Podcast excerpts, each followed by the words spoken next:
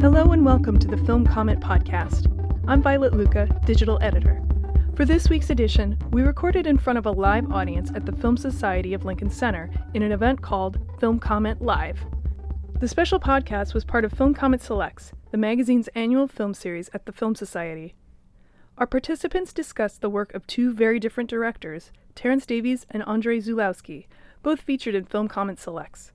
Davies' gorgeous new period film Sunset Song opened Film Comment Selects, and he also directed The House of Mirth and The Long Day Closes. Zulawski, who passed away just last week, was the subject of a Film Comment Select spotlight, including his final film, Cosmos, and his extraordinary war film debut, The Third Part of the Night. We now go to the audio recorded on Saturday.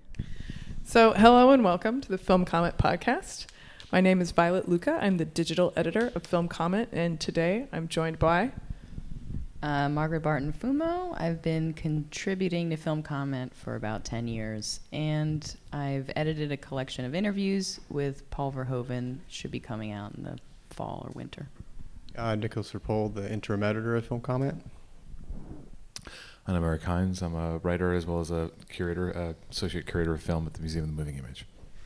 I'm Michael Koresky, um, editor of Reverse Shot, which is a publication in the Museum of the Moving Image, and um, I'm a contributing writer at the Criterion Collection. and Film Comment. and I'm a, a contributing writer to Film Comment, yes. And um, I, was, I was saving the best for last. Oh, sorry. Um, and Stepped uh, on. And I am currently director of publications and marketing for the Metrograph Theater. I also write for Film Comment too, but see, I didn't say that because last time I was on a podcast, Violet said you can say two things about yourself, and I like snuck in the third thing about like having a column at Film Comment. She's like, "That was three. I was like, so, Well, no, because you're supposed to highlight the film comment. But anyway, that's fine. So tonight we're going to be discussing um, two filmmakers who were in Film Comment Selects: Terence Davies, whose uh, Sunset Song opened Film Comment Selects, and um, Mr. Now I'm not gonna. Now I'm not gonna say it right. Andre Zulawski. I'm not even gonna try to say it right. Uh, whose new film Cosmos uh, showed last night, and we're doing a little mini sidebar of his films, which uh, screened today as well. So On, on the occasion of new restorations that have been done of those films. yes. So, So I guess maybe it would be nice to start with Davies because he started the series, and Michael literally wrote a book about Mr. Davies. so um, could you sort of describe the film for people who maybe haven't seen it? Because it's an it, it's an adaptation of a Lewis Grass Gibbon novel. Lewis Grassic Gibbon. Yeah. Yeah, it's from the. It's a novel from the early 30s, and it um, takes place in, in a Scottish village, and it's all about um, a young woman who, uh, to, to put it to reduce it a little bit, is overcoming a very abusive father. And um, slowly she sees everybody in her life fall away until she's basically left alone taking care of the family farm. Um, could you sort of talk maybe about how Sunset Song fits into his larger um, his work at large? it, I mean, it fits pretty well. It fits well into his oeuvre in kind of obvious ways and maybe not such obvious ways. The obvious ways being, um, if he doesn't make movies about his childhood in Liverpool, which is like half of his films, then he's adapting literature or plays, um, and they're all they're always period pieces. He's very interested in the past, and they always have um, strong central female protagonists that he identifies with which is the case with Sunset Song as well. But I think that Sunset Song uh, it deviates a bit in how linear it is. A lot of his films are structured in without um, you know straightforward chronology. This time it just kind of moves straight ahead. The, the, this is probably the after House of Mirth the most linear.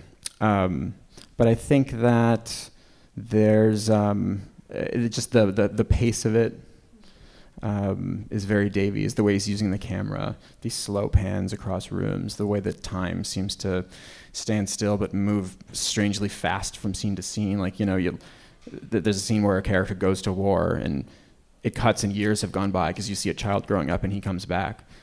but within the scenes and within the shots, the camera is very still. So it's almost like um, th- things are always moving at weird um, paces. Eric, you were nodding profusely. Did, have you read? Have you read the original novel? Oh no, no, No. I've not read the original novel. No, um, but I saw the film with Michael in Toronto, and I've been I, I'm nodding just because I love hearing Michael talk about Terence Davies.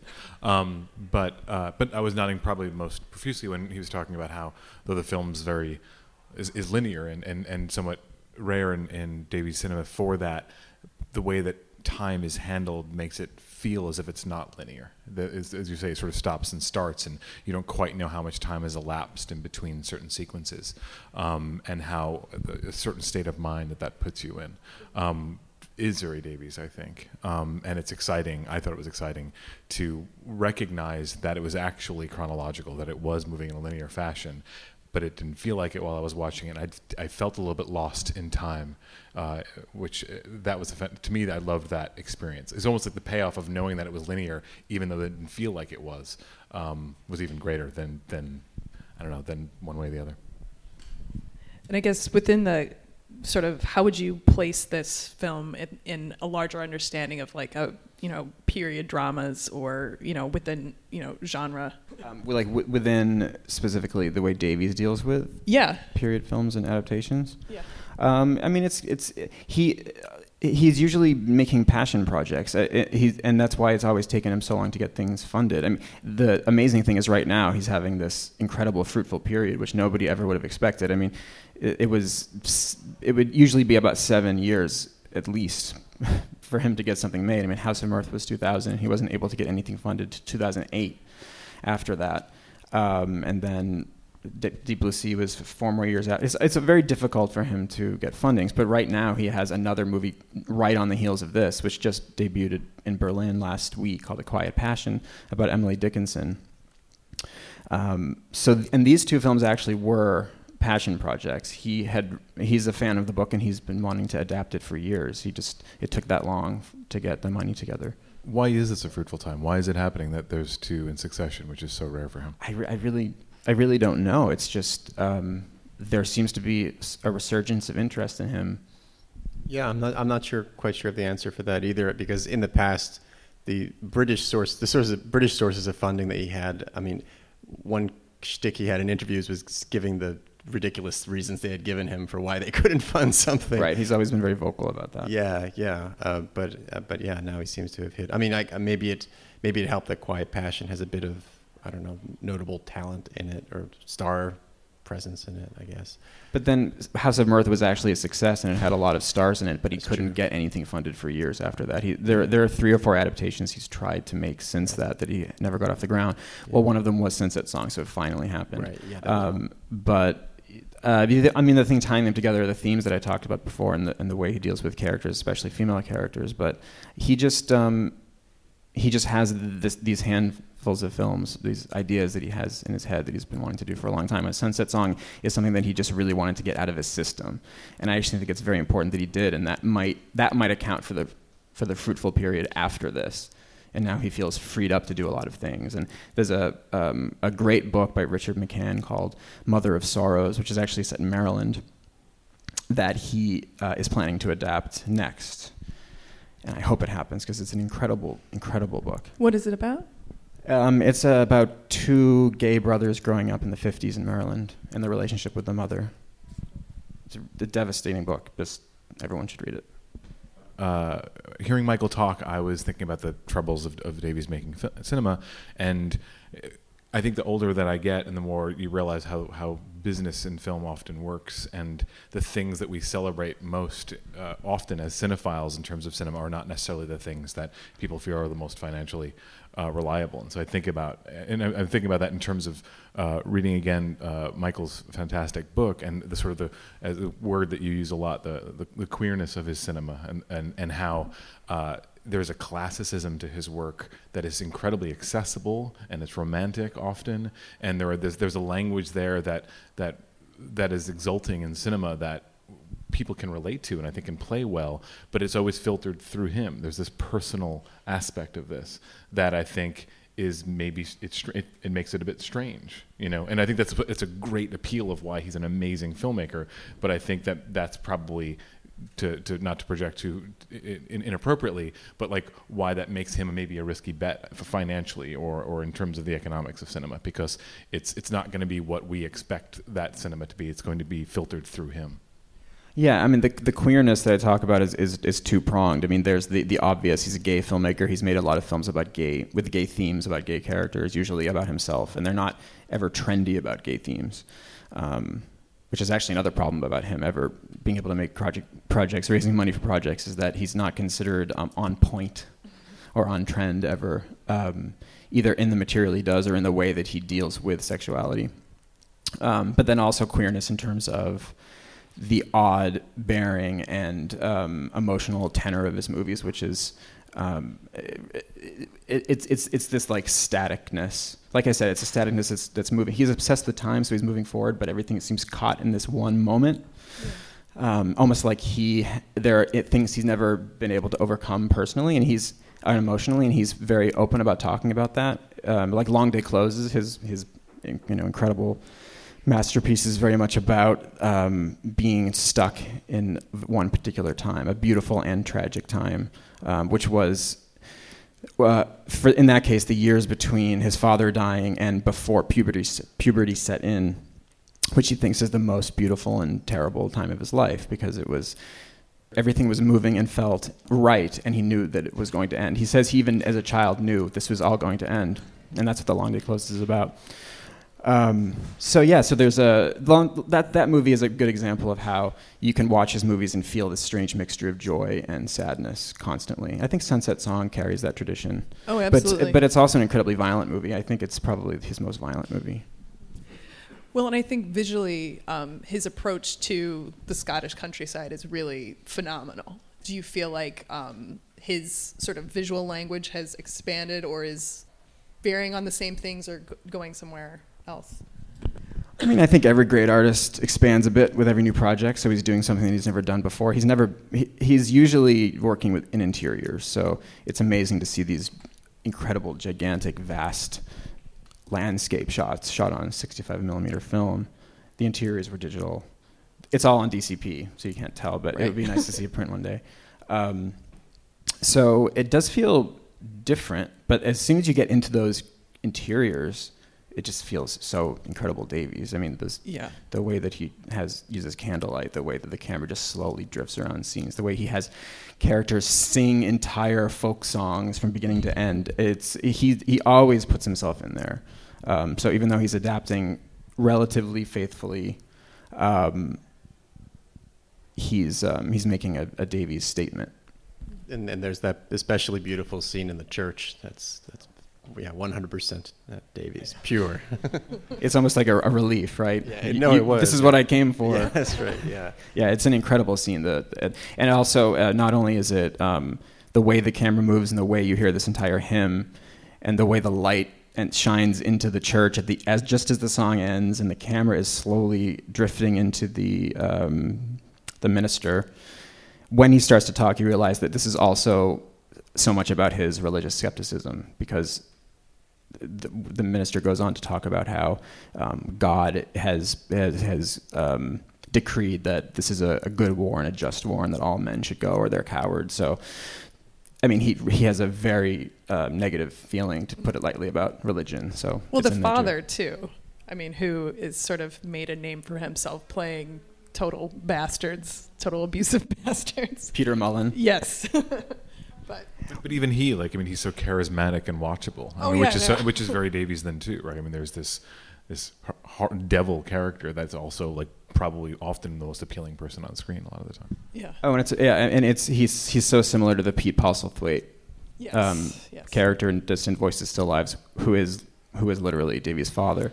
So yes, this this abusive tyrant of a father is is his father, and there are similar shots even uh, in this from from Distant Voices, where um, there's a scene where one someone in the family, I think it's the son, um, is arguing with the father, and his response is Peter Mullan's response is just to slowly light his pipe, and the camera just stays on him as he lights it and puffs in, and then he just gets up and walks out and it's very similar to some things that Pete Postlethwaite was doing in Distant Voices, where he would just respond by looking into a fireplace, picking up the poker and moving the ashes around. Um, so yeah, it's it's very clearly a Davies film, but it's doing a lot of different things too. Well, speaking about acting, uh, the lead char- the the lead uh, female actress, she's actually known as a as a model professionally, or like she this is sort of her big, I guess, big breakout role. Can you sort of talk maybe a little bit more about? You should pronounce her name because I know you don't want to, but you should try. Dancing around the issue. This is going to be the pronunciation No. podcast. The name looks harder to pronounce than it actually is. well, why don't you it's say it? It's just it's Agyness Deyn, Agyness Deyn. Agyness Deyn. which is a great name. Agnes Um, Dane, great name. It sounds like Agnes Day, Yes. but um, I just but it's sorry for spelled calling you out. It was just clear that you didn't want to say the name. Um, It's all about having fun. She's uh, she's phenomenal. She, she yes, she was a model. Um, I remember I interviewed him in uh, 2012 for the book, and he first was talking about her. He was very excited, and that's how he talks about his upcoming projects. How excited he is about the lead actress, because it happened again later with Cynthia Nixon for Quiet Passion. I uh, when I saw Sunset Song in Toronto, I went up to to congratulate him because he was in uh, he was there. There was an after party, um, and I said, "Congratulations, the film is so beautiful." And he just instantly he, he changed the subject. He said, "I want to talk about Cynthia Nixon. I just finished shooting Quiet Passion. She is amazing. He can't stop talking about Cynthia Nixon. He thinks that she is." The, he, and the same thing that happened with Gillian Anderson in House of Mirth. He gets um, very excited about the the the actresses specifically that he works with. So he was very happy about Agyness Deyn. He thought that he, he, he didn't he had never seen her before. He never you know he didn't know about her modeling career. He just um, was she had been recommended to him because she had the right look, and he fell in love with her based on her look. Which in, in, in an interview about it, I think he- he thinks that she she talks about it like she has sort of old fashioned an old fashioned look. Like she looks like an actress from another era, or even just a person from another era. Um, which is I don't know. I think that's kind of true.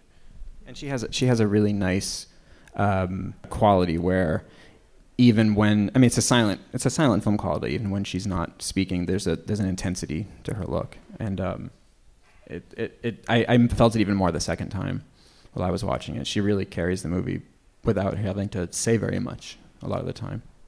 Well, speaking of speaking, it might be a good time to switch over to the other literary adaptation that's at that was at Film Comment Selects, uh, Cosmos, which is by Andrzej Zulawski, an adaptation of a Witold Gombrowicz novel. Uh, Margaret, you sort of you interviewed Zulawski a few years ago. Could you sort of talk about you know what was your you know what immediately sort of struck you about the film and sort of it's his last film and how does it sort of fit into the larger context of everything he's done you know as a novelist as a filmmaker etc Um, I think the Gombrowicz Ugh, whatever was um, right off the bat is a is a, a great fit for Żuławski. Um, not only is of you know one of the best Polish authors, but just little details of it down to mm, sort of irreverence, you know, food fighting, little plays on words, uh, dramatic things like that. Um, I think it may have the fact that it's a literary ab- adaptation may have helped take the film in a certain direction, give it a little bit more of a shape than I think some of his other films have been. Um, but obviously, he really put an interesting spin on it that we also haven't seen before, where he inter- in- inserted all these like comments on uh, new films, mentioning Star Wars and this and that. And I didn't really know what to do with that. I liked it. I thought it was funny. Um, but that was something that struck me as, as a new thing for him, as well as the fact that um, it really stars uh, a man. The man, the male character, really occupies the space that you know his actresses have in past films. could you sort of summarize it, or try to summarize what happens Well, not much, really. I mean, it.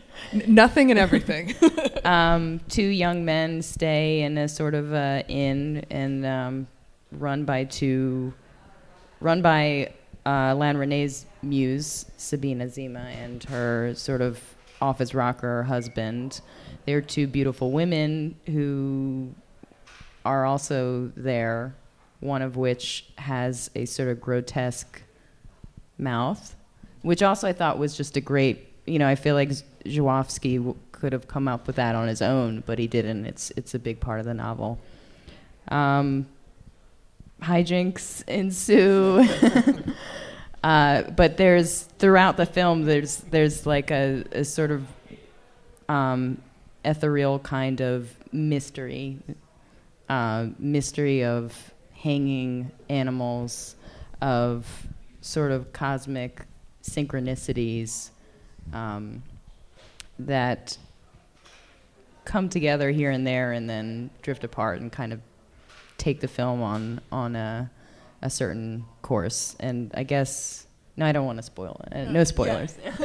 no spoilers for all the for all the fanboys that don't want to have their No hate mail on their this. Zulawski movie spoiled for them. Um, well, I, I mean, I, I thought the movie was really interesting. I was a big fan of the novel or uh, novella at the at, because, I mean, the the novella, the kind of premise of it is that, I mean, yeah, these these these two guys go to this inn and it's and it's basically as a text, it's about characters who are trying to decode the world, to kind of make sense of what's around them, trying to put order on a world around them that is throwing these weird signs at them. One of them being uh, was a cat, right? It's a hang, uh, hanging sparrow. hanging sparrow. And then hanging Sparrow, wood. chicken, and then a cat. Yeah, animals do not fare well um, in in this uh, unpredictable landscape. But I, I just really love that idea of, of that that the whole world is something you put order on, and and that's a type of violence itself. And I mean,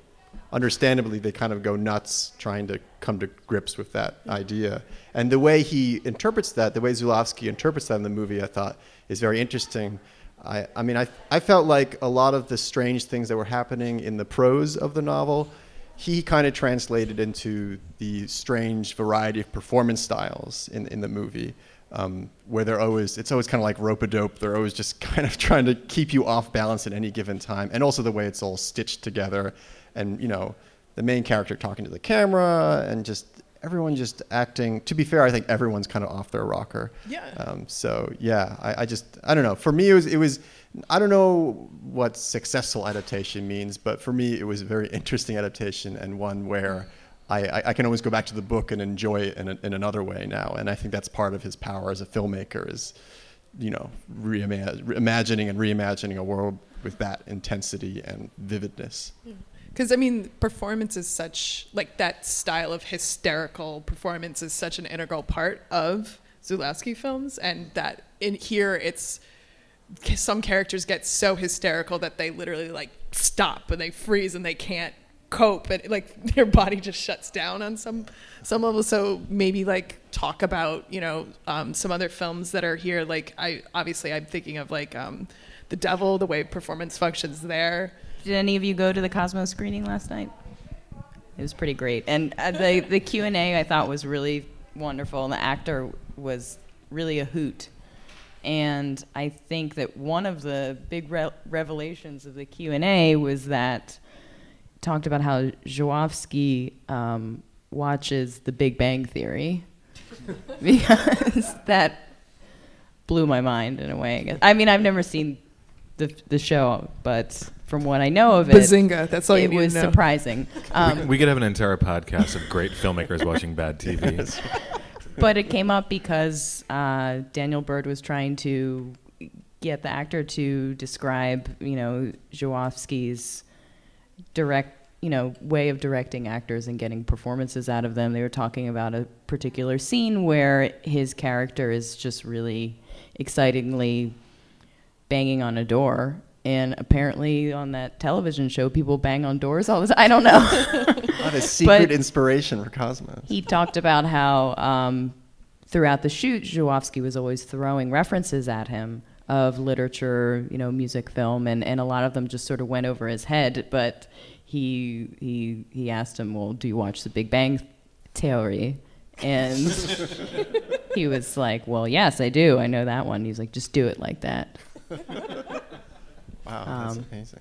So for people who didn't miss out on the Q and A, I thought that was uh one of the interesting moments of it. But uh, about performances, it's uh, the performances in his films are a very strange thing. Um, and people have a lot of theories about what they mean and what the intentions are. Um, has always said, and as he said to me, it's he. It's not so much that he is directing actors and telling them to go wild or hysterical or over the top. It's that he's trying to elicit something from them that he equates with a certain type of truth that exists in all of us, and in particular in those specific actors or actresses. He feels that they have something within them that needs to come out and be expressed um, that cannot be expressed in words and uh, apparently is a, like a primal some primal thing that we all share.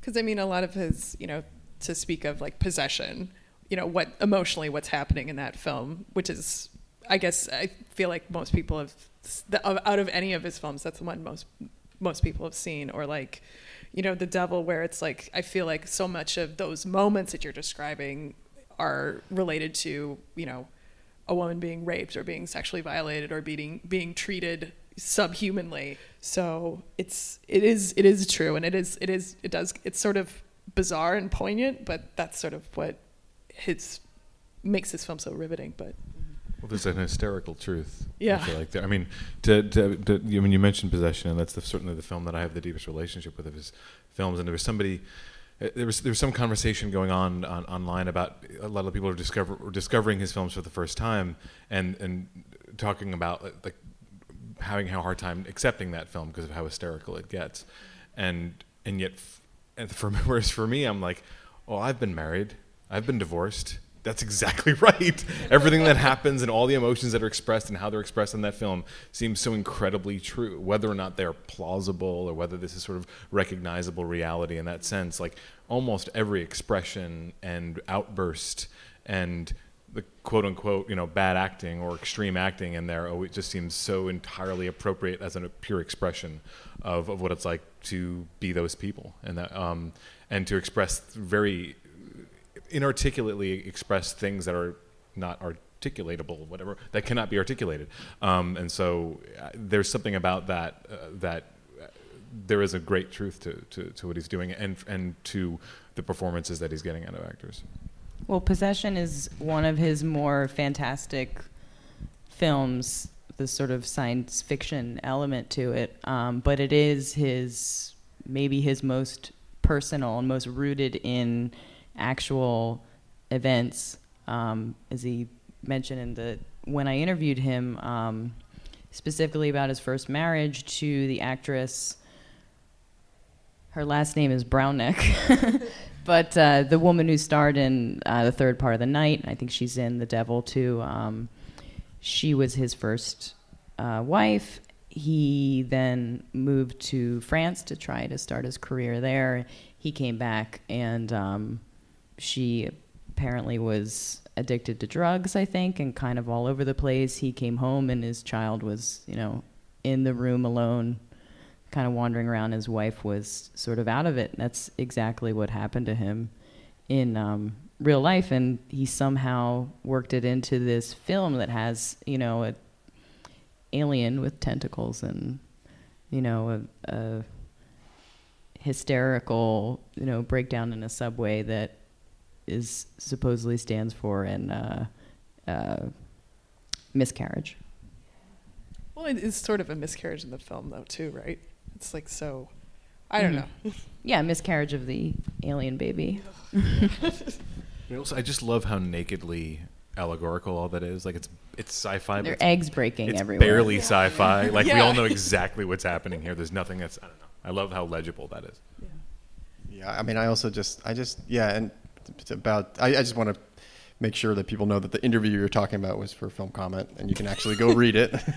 uh, it's, It's uh, online. It's online At So it's a- filmcomment.com. It's, it's a very interesting interview, full of a couple of interesting revelations. Um, I don't know if they're on the level of the, the Big Bang Theory, but. Uh, um, but I, I mean, just about possession. I mean, I just love it as like, kind of yeah, the ultimate amour fou, but like how fou is it really? It's, it's I mean, it's pretty much just the way it is. Um, and I just like the quality of everyone in it that they like. It's like in some way they've all been up for days, and even the way the movie is shot feels that way too. Um, when I saw it, just everything's, I mean, bright and too crisp. And, and the camera is constantly circling, so like there's an inherent paranoia to, to the camera movement and the camera presence. There are times where the camera just kind of rocks back and forth uh, in, in, in the interiors, um, and and all of that. So it's it's the performances, it's the filmmaking, it's just all of it coming together. Um, it's just an unfor- unforgettable movie possession. You were going to say something? Oh, I was g- going to say something completely um, irrelevant. Uh, that, that is We wouldn't have known. If, we wouldn't have known if you hadn't said that. that is related to both Film Comment and Zulawski, which is that um, over a decade ago, when I was um, working at Film Comment editing, um, there had been a piece about him.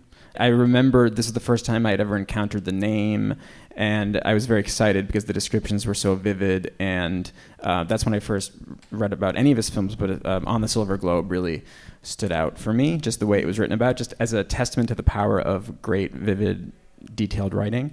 And I just remember reading that there are scenes in which people are impaled uh, on gigantic spears. And I remember reading that in 2003 and thinking, I really want to see that movie someday. and I just saw it today. Dreams come After- true, everybody. After all these years, and those scenes do not disappoint. well, The- well, I can't believe it. I didn't know it was going to be a crane shot. I did. I don't even know how they did that. I don't It's know if it was made before or after Cannibal Holocaust too. If someone who was uh, I'm sure because it was shot in copying. '77, right? And Uh, finished in, in editing 80, in '87. 80, yeah, 80. I think they said This is a movie that has a sort of tortured production history. So torture is the is the key word for everything involved. tortured and that torturing production history. I enjoyed the film a lot, but um, But two thumbs up. yes. two severed thumbs up. Yeah. Hanging Very- by a, two severed thumbs hanging by a tendon up. Can we talk about um, commonalities between Sunset Song and On the Silver Globe? Absolutely. the skepticism towards religion. Ah, there you go. Can I, before before we move on to a, a topic, I just want to mention because I don't know if the people who are listening to this at home know that we're in a public space, right? No, no, because I You I- can hear that it's an empty room. I love because I love that it's Completely. public space because we have we have wonderful people here who are, who are, who are witnessing this spectacle um, that are a I feel like are a part of this. But I also there is a, there is an occasional clamor from from from the lobby, which I love because it reminds me of listening to WFAN when I was a kid in New York, and every once in a while they do a show from like Mickey Mantle's restaurant, which is actually ah, not far from that. here on 59th Street, but it's it's long gone. But they used to like do shows from Mickey Mantle's restaurant, and as a little kid on Staten Island, I'd be like fantasizing about this amazing space where all these people were around watching them do a radio show, and this reminds me of that. But Eric, they take that out in post now. and that and that sweet memory will also be cut. you better believe it. I liked it, and I remember those shows. I listened as well, and I imagine what it would be like to have things clattering around me. I think if I filibustered on this for another 15 minutes or so, you'd have to keep it. Just keep interjecting while she's asking questions. That's. Margaret, you had mentioned before you're a big fan of that most important thing. And could you and which is, you know, the film that he made in France. Could you talk about how does it unfortunately we didn't include it in this series, but could you talk about it as You could kind of link it to Davies maybe because of its status as a melodrama. Um, and one of the reasons why I'm, I'm just really fond of that film, it's maybe my favorite, one of my favorites of his. Um, but sometimes it, it, I feel almost a little bit embarrassed in a way for being so fond of it because it's very manipulative with its music by Georges Delerue and the way that it sort of imposes this feeling of romantic melodrama on you that kind of look around and feel a little bit um, wishy-washy maybe to sort of get sucked up in it. But there's a lot more going on than that um, in that film. Uh, it's also has a he has a very interesting approach to genre in it. Um, like the criminals and sort of crime and thriller and melodrama. He kind of lays it on thick in a very kind of cheap way i guess. Um, but then within that there are these performances that are just amazingly profound um, seem very true to life and are very moving and he sort of sticks them in these very odd movie with like uh, really silly gangsters and pornographers, and he always uses very red, fake, very fake looking blood, and then will go really over the top with like the violence in it, but in such a way that you you know that you're you're watching something um, fake. And I don't know. Every time I see that film, I just sort of get more and more out of it. Have you, you guys have seen it too? Oh, okay. Been, been a while, but but that that's also a movie where he he kind of injected some personal experience into it, right? I think this is from your interview, interview where I think he said something about Oh yeah, yeah, yeah, the, yeah, the, yeah. the pornographers. Yeah, yeah, because the the main character played by um, Fabio Testi, who at the time was more of like a stunt man. That's another thing why I love it. He's he's he's um, he was just sort of like a you know a kind of gruff Italian you know big stuntman guy, and then Zulawski inserts him into this film, and he turns him into this sort of like this sort of like um, uh, shy Ken doll, you know. um, but he plays a um, a photographer who had been in um, Vietnam War and I think another war, and he came back to Paris and just had to make a living. And it's something that Zulawski shows in several of his films, whereas uh, photographers are kind of lower on the hierarchy of visual artists. That photographers are kind of doing what they do just to kind of make a living, implying that like film and maybe theater is a little bit higher up on that hierarchy. Um, also, he is working in pornography, and it's funny to step back for a minute and see how much Zulawski is a moralist. I think in a lot of his films, because from the outset they're just so they seem very over the top. They seem violent. They seem super sexual but um, he is very interested in morality and um, in that most important thing there are a few scenes that are just um, really uh, odd and shocking and it's he, the photographer works for a um, a gangster you know old-timey gangster photographing these like very weird and very depressing orgies um, so that the gangster can then of of wealthy, influential people, so that he can um, blackmail them and make money. It's like a whole sick business, you know. And he juxtaposes that with Romy Schneider's character, who is an actress, and um, she also has to appear in these kind of like um, sexploitation or porn films that are beneath her, but because she has to make a living. And so these two characters are kind of drawn to, e- to each other in a very kind of sad, you know, way.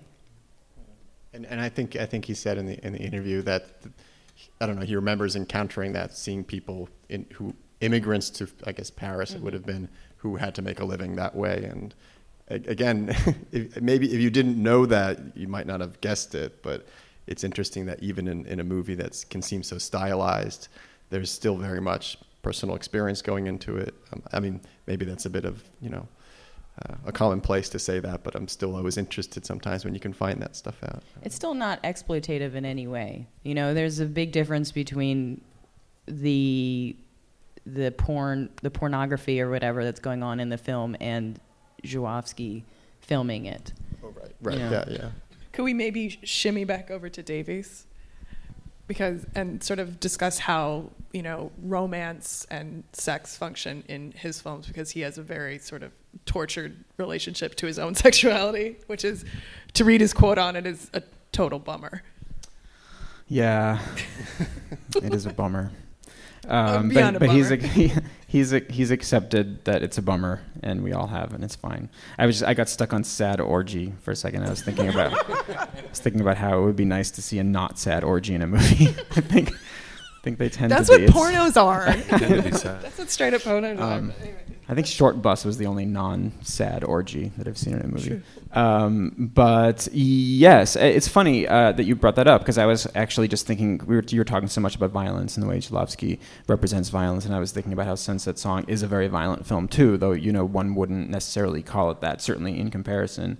Um, but it's it's a movie about war, and it's a movie about what war does to men and how that affects women and how that affects children, and it's it's pretty brutal actually. Um, and one of the most violent scenes is a is a is a rape scene. It's it's a discreetly shot ultimately rape scene, but it doesn't dilute the violence and the power of it. It's the camera. The camera. It's it's interesting also because the man is naked and the woman is clothed.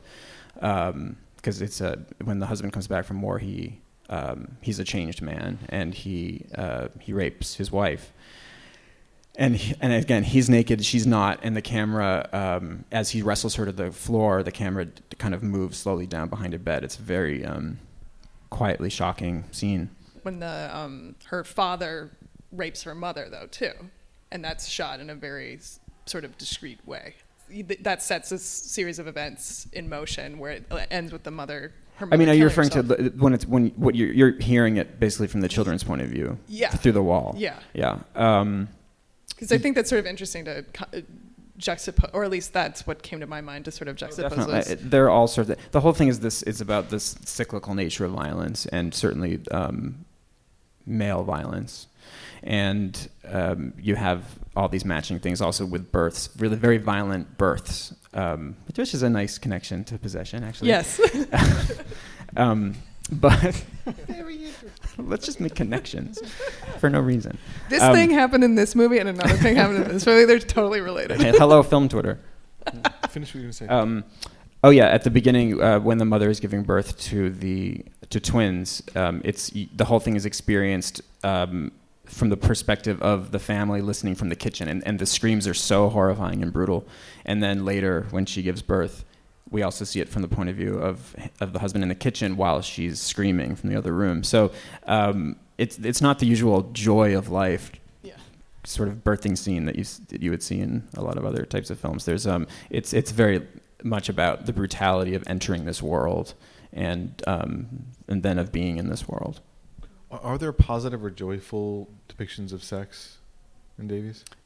Deep Blue Sea, Deep Blue Sea um, has that amazing overhead shot of Tom Hiddleston and Rachel Weisz having sex, and it's completely joyful, um, and it's this, this amazing gesture where Rachel Weisz um, licks another example of a, a naked man and a clothed woman.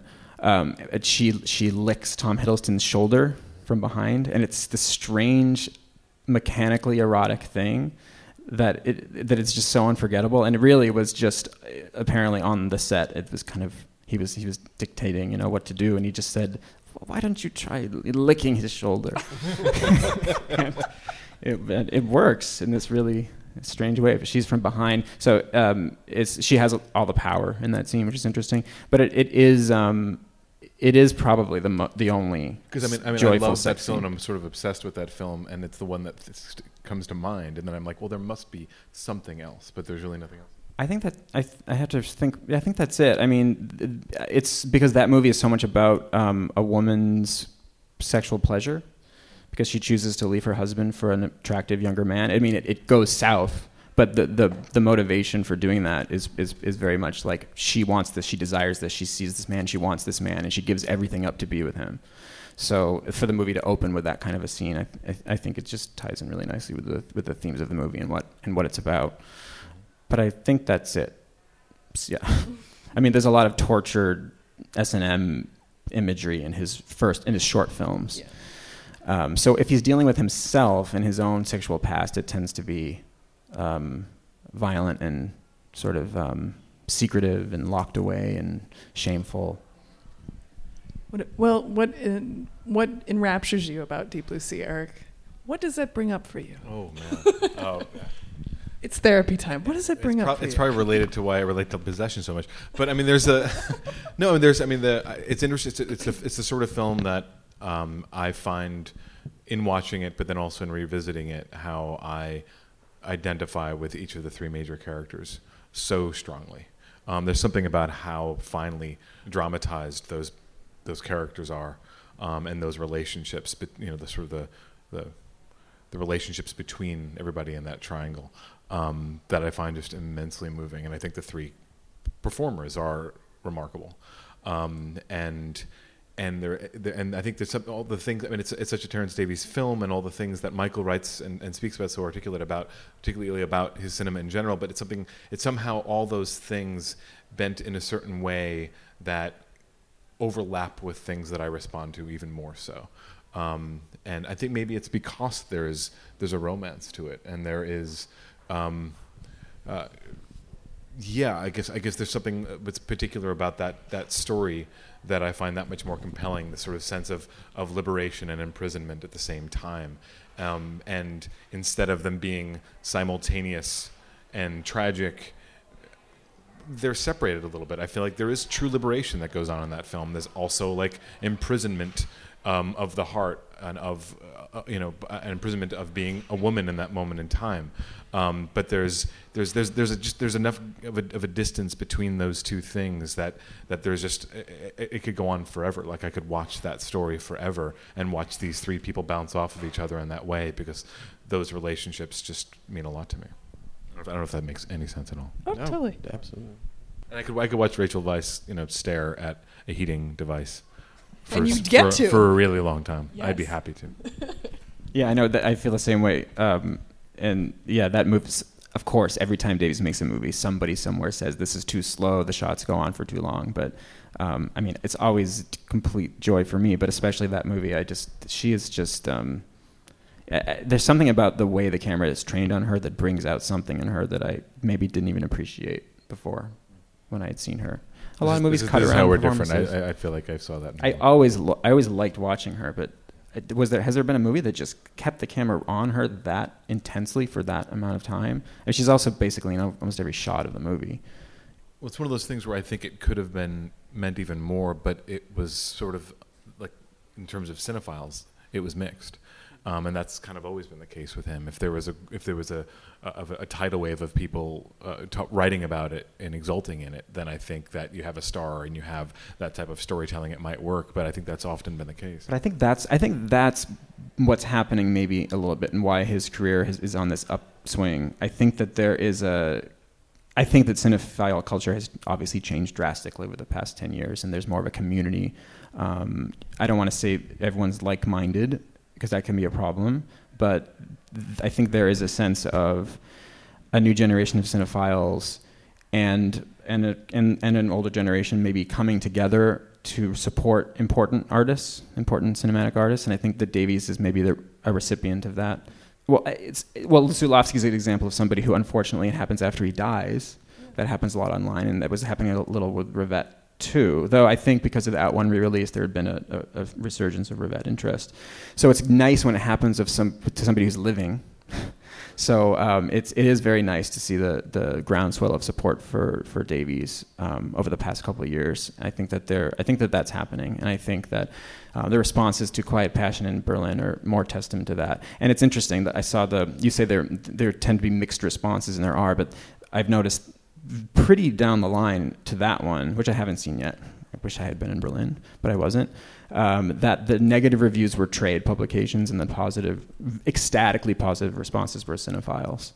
Um, pretty down the line. But that's sort of the function of the trades to be like, well, will this sell?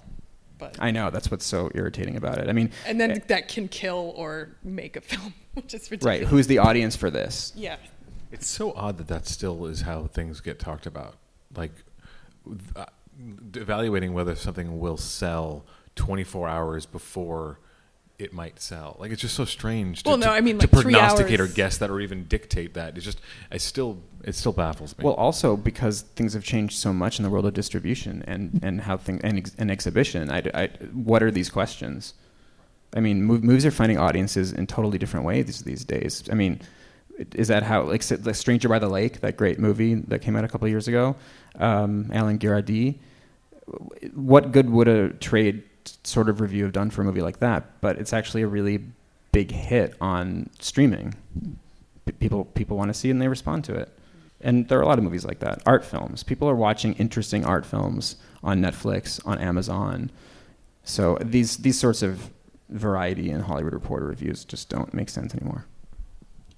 Was also going to say, in terms of the groundswell, it doesn't hurt to have um, a writer of Michael stature writing a fantastic book about Davies as well. And I think that there are probably people who are accessing that book and ready for the next several films of Davies because of, of, of catching up to his work that way. Well, that's very nice of you. I hope that's true. I'm not sure. It's like tell that to the 32 people who read it. But um, I think that um, I think that it's also an incredibly dated book now because he's making movie after movie after movie. So if you want to read about his career up through the deep blue sea, Well, he Maybe mentioned Sunset Song at, at the end of the He book, does. so it, it includes Sunset Song.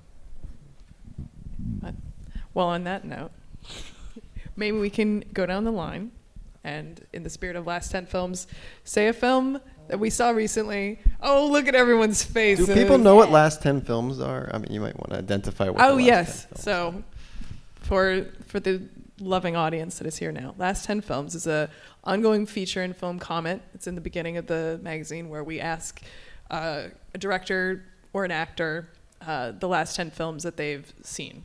And hopefully they don't lie and try and make themselves look smart. All of Terence Davies, hilariously, can I spoil it? All of his, I won't say which ones they are because I can't remember all 10 films, but the most recent one he saw was from 2002, and all the rest were pre 1950. that's not a surprise at all. That is not surprising. Oh, it's hilarious. I, I, I looked at the, 2002 actually is shockingly recent. What what was it for God's sake? Was it the hours? But but to his defense, like, he didn't s- last see it in 1950. Like the things he just recently saw, yeah, so but he's they were like, all early. he's Still, like, at the, you know, I he's mean- like, No, I don't know. I just want to clarify that he hadn't seen Yeah, I a movie can call since up the list 2002. here. No, it's that yeah. If he chooses to watch a movie, it's going to invariably. I mean, be uh, yeah, come on, obviously. You need to start your direction because I did this last week with you, and I have to come up with another f- film, and his is too. Re- You're so like bitter We're, about we're all last just week. buying time here. Let it go. well, Start I, I have one ready if you need it. What, uh, wait, do you have his But I'm, but I'm sorry, I'm looking up Terence Davies. Oh last God. films. right? Okay, so I, I feel the same way as the last time I did the podcast. Totally surprised and I feeling again you. caught a little bit that the film is another sort of kind of 70s Euro exploitation. um, I the last film that I watched that uh, sticks it out in my mind is this film, and I'm forgetting the name of the director, a Spanish director called A Bell from Hell, or The Bells. It's kind of a random film, but it's very, very good. Um, it, it stars Renaud Verley, a French actor, um, and it's just um, it's one of those films from that time period that is little has a little bit of like a it's it's just totally unique. It has kind of a giallo kind of eerie style to it. It's very very well made. It's shot just like it looks amazing. Um, it's hard to find, and uh, the the director apparently died making the film, shooting the final scene. He fell from the bell tower oh my God, wow. or perhaps jumped. You know, it was the last scene, the last. So they was the the film came out, and it's really good. It's Oh. really good. And I'm curious, I don't know if this should be a part of the, the, fe- the feature or not, but I was curious how you watched it. Was it a illicit source? No. See, this is the same as the last podcast where my film was tentacles. It's fine. then I got caught. That was great. I you have the option to lie. Yeah, you don't have to say Okay. anything. That's why I said we don't have to make it a part. Or you can. al- No, I'm saying you out. can lie about what you saw I too. I've been watching something called Bizarre TV, and uh, I'm kind of blowing it up a little bit right now, but it's a Roku channel. Oh, well, that's- that's and interesting. but when I see a film on there that I like a lot, I then buy it, and that happened with Bell from Bell from Hell. It happened with Tentacles. It happens with a lot of films that I discover on there, and the channel is apparently run by one woman. Um, who's like a, a single mother living in Alabama, I think, and she she does the channel. I'm so I'm so glad I And I'm asked. obsessed with it. That was Bizarre. shockingly fruitful. that was a great answer. I feel a weird blowing it up because uh, I don't. It's great. I'm obsessed with it. If you if you do the research, if you have a you need to have a Roku, um, you will discover the gem of Bizarre TV and Bizarre TV Underground because now she has two channels. Her mistress Rhonda. Mistress Rhonda. I love it. I love that. It's so public access. Yeah. Great. Nick, Next. Oh well, mine's easy. I saw the, the third part of Night, uh, which in the, I, I saw that in the uh, Zulawski series, um, and I had last seen it at the BAM series, which is a few years ago, where they did everything, um, and it was just. It, I mean, even now, the same things were just bowling me over. Speaking of birth scenes, that's another doozy. Uh, For in, sure, In that one, yeah, film. Can we have a birth scenes podcast? I, I'm sure we could Live. Everyone come back. I'm sure we could. Wind, wind or water, baby moving. Um, so that's mine. I And watched and- that one again just the other Oh, night, yeah. and and I forgot how he he intercuts it with an actual birth. Right. Yeah, I guess. Yeah, that's you know, right. it's, yeah. he's, he cuts it's a birth in, scene, yeah. and it's very Zulawskian expressionistic. You then know, all of it's just sudden, kind of she's very odd. It's almost like she's orgasmic. You know, it's in her face, and it's Yeah. it's good. But then all of a sudden, cut to close up. You know, baby Right. coming out. Yeah. Margaret's doing some great gestures right now. Sorry, Sorry but um, it's it's. Uh, I was surprised by that. Yeah, yeah. I guess I, I partially repressed that, but that did happen. yeah, and and I saw that across the street at the wonderful Walter Reade Theater, which is actually celebrating its 25th anniversary, I believe. I, I love. I don't know. I've been going there. I, I remember going there Oh and taking God. my mom to see Clerks as part of new directors. At least I think it was there. And I didn't know. I just thought, oh, I heard it was something cool. Anyway, and the rest is history. Did you like My, it? my mom swiftly disowned me. and from then on, I was only allowed to watch Britcoms, unfortunately. I took my mom to see Hands on a Hard Body at a film festival once. That's good. I don't know why I just liked it so much. I was like, Mom, That's come another see it." She podcast. was not. Well, so, so just last week, um, I took my uh, I worked in the Museum of the Moving Image, and my parents and and and nieces and brother had never really been there before, and so they came, and there was a day where I was showing a bunch of movies. Like, you should come, I'll show you around. It was it was wonderful. But the film that was there, was showing when they happened to be there, was made with a movie camera, mm. which on one hand is like, oh, that's delightful, it's wonderful, it's one of the great films. But it's also like, I, I don't know when anybody in my family has seen anything a Soviet silent film. Like it's just it's so outside of where they come from. But I think it went well. They all kind of liked it. And the one who's the hardest. My, my dad loved it. My dad just kept That's talking about it. Like I only know of him as watching, you know, sports, and, he, and he loved Man with a Movie Camera. So that was great. But I, I mean, I, I just came from there because I just watched uh, Forest of Bliss, which we're showing as part of our See It Big documentary series, and that was wonderful to see in 35 millimeter print. But uh, so I'm gonna I'm almost so I'm already using up my time talking about more than one uh, film, but going off of your bizarre TV source, uh, last I, I because I watch a, I watch a lot of films for work. I watch a lot of films f- to, to write. Um, I yet I'm also of a certain age that I love turning on the TV and seeing what the hell's on there. Um, that I love like these bad channels in between channels on public TV. Yes. Um, and so last week I watched uh, uh, Come Back to the Five and Dime, Jimmy Dean, Jimmy Dean, which I'd never seen before. It's an Altman I'd never seen, and like it's on it's on movies, you know, the movies channel, which That's is like an exclamation point. seven point two maybe or whatever whatever channel this is right near the game show channel, which I watch more than any other channel. Um, buzzer, but but the but that it, it, it- I loved seeing it there, and I watched way more of that movie than to date I've ever chosen to watch, um, and so I I still love that the, the pleasure of being shown something rather than having an infinite choice of, of, of what to watch when. Or getting dropped into it and trying to figure out what it is that you're watching. It's Exactly. really fun. I love that too. Yeah, and there's really there's no device. uh, You can go to TV Guide obviously, but there's no like, oh, I'm going to hit this app that's going to make this easy for me. I I've can actually spend some time. A master Googler.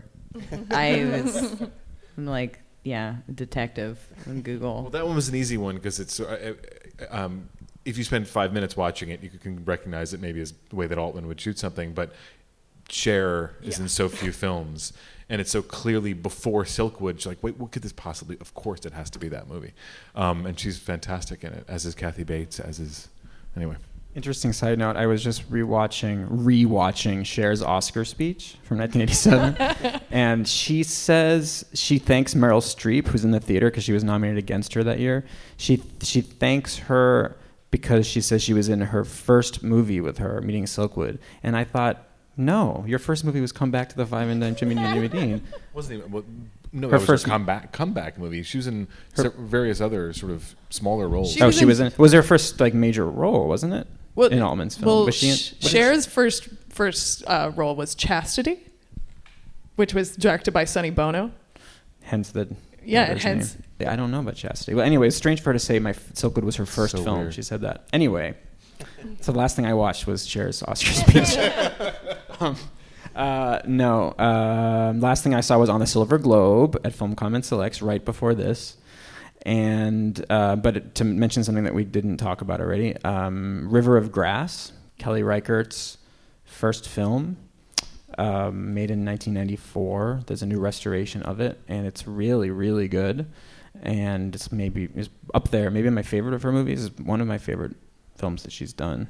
Uh, I had never seen it before, and um, it's it, you know you would watch something from the mid 90s, like an independent film from the mid 90s, and it was you know shot on 16, and you just are instantly transported. It's great, whole other world. Larry Fessenden, looking like Sexy. sort of like a sex symbol. It's a little strange. Um, but River of Grass is great. And there's gonna Oscilloscope is actually going to be doing a. a they're going to be re-releasing it, so I highly recommend it. Um, and then to close, I saw uh, another film made by a woman, but in the 1980s, uh, Variety by Bette Gordon. Uh, I really loved that movie, and it was so it was such it's like it's such a cliche to say that oh the city is a character, New York City is a character, but this is really you know this is really New York City is you see these amazing parts of New York City, you know, shot on with her, with a little Bolex with you know a regular 16 camera and just sort of like it flips uh, you know it's about this woman who goes to work at a porn theater on 42nd street taking tickets. And then she sort of gets uh, it's like a it, it's like an inverse of uh, uh, vertigo almost where she gets seduced she she sort of there's this mysterious man who tries to take on a date and she decides to follow him when he suddenly leaves and it takes her into this interesting world and she pursues him all over the city and into Jersey Is and there some Laura Mulvey connection to that film? I can't remember. It's all a rich tapestry but yes I think so it's interesting to revisit. Uh, I, I mean, I'd, li- I, I'd love to see that and hope to see that in a couple weeks then, because uh, there are films like that that are, are sort of indie, they're part of like an indie canon. Um, certainly, sort of of, of that of, of a certain era that I think the like they get they, they were talked about so much and written about so much, and I wouldn't be surprised if there's a Laura Mulvey connection, but uh, in a way, kind of deadens those movies because they're not they're they're not canonical. They're not masterpieces. They're not meant to be. They don't really exist in that in that conversation. But that's sort of how certainly I would say maybe in the 90s, looking back on those films that were 10, 15 years earlier, how they were discussed, and it's kind of great to revisit them now at, at a distance from that, where you see, and I think River of Grass is like that too, where it, it just uh, it, it, it gets to play as it's supposed to play. It's supposed to it gets to have the energy that it has, rather than have this freighted energy of being important and an important film at a certain moment, which is maybe true, but uh, I don't know. I, I look- it's it's great seeing those films freed of that baggage. thank you all for coming appreciate it thanks to our wonderful guests Thanks for staying. I'm gonna bump up the applause in post don't worry You've been listening to the Film Comment podcast, produced by Violet Lucca and Nicolas Rapold, with music by Greg Anji. You can subscribe to this podcast on iTunes or Stitcher. Film Comment is a bi monthly magazine published by the Film Society of Lincoln Center. Since 1962, Film Comment has featured in depth interviews, critical analysis, and feature coverage of mainstream, art house, and avant garde filmmaking from around the world. Visit us online at filmcomment.com slash subscribe to purchase a digital or print subscription to the magazine. Film Comment, at the heart of film culture for over 50 years.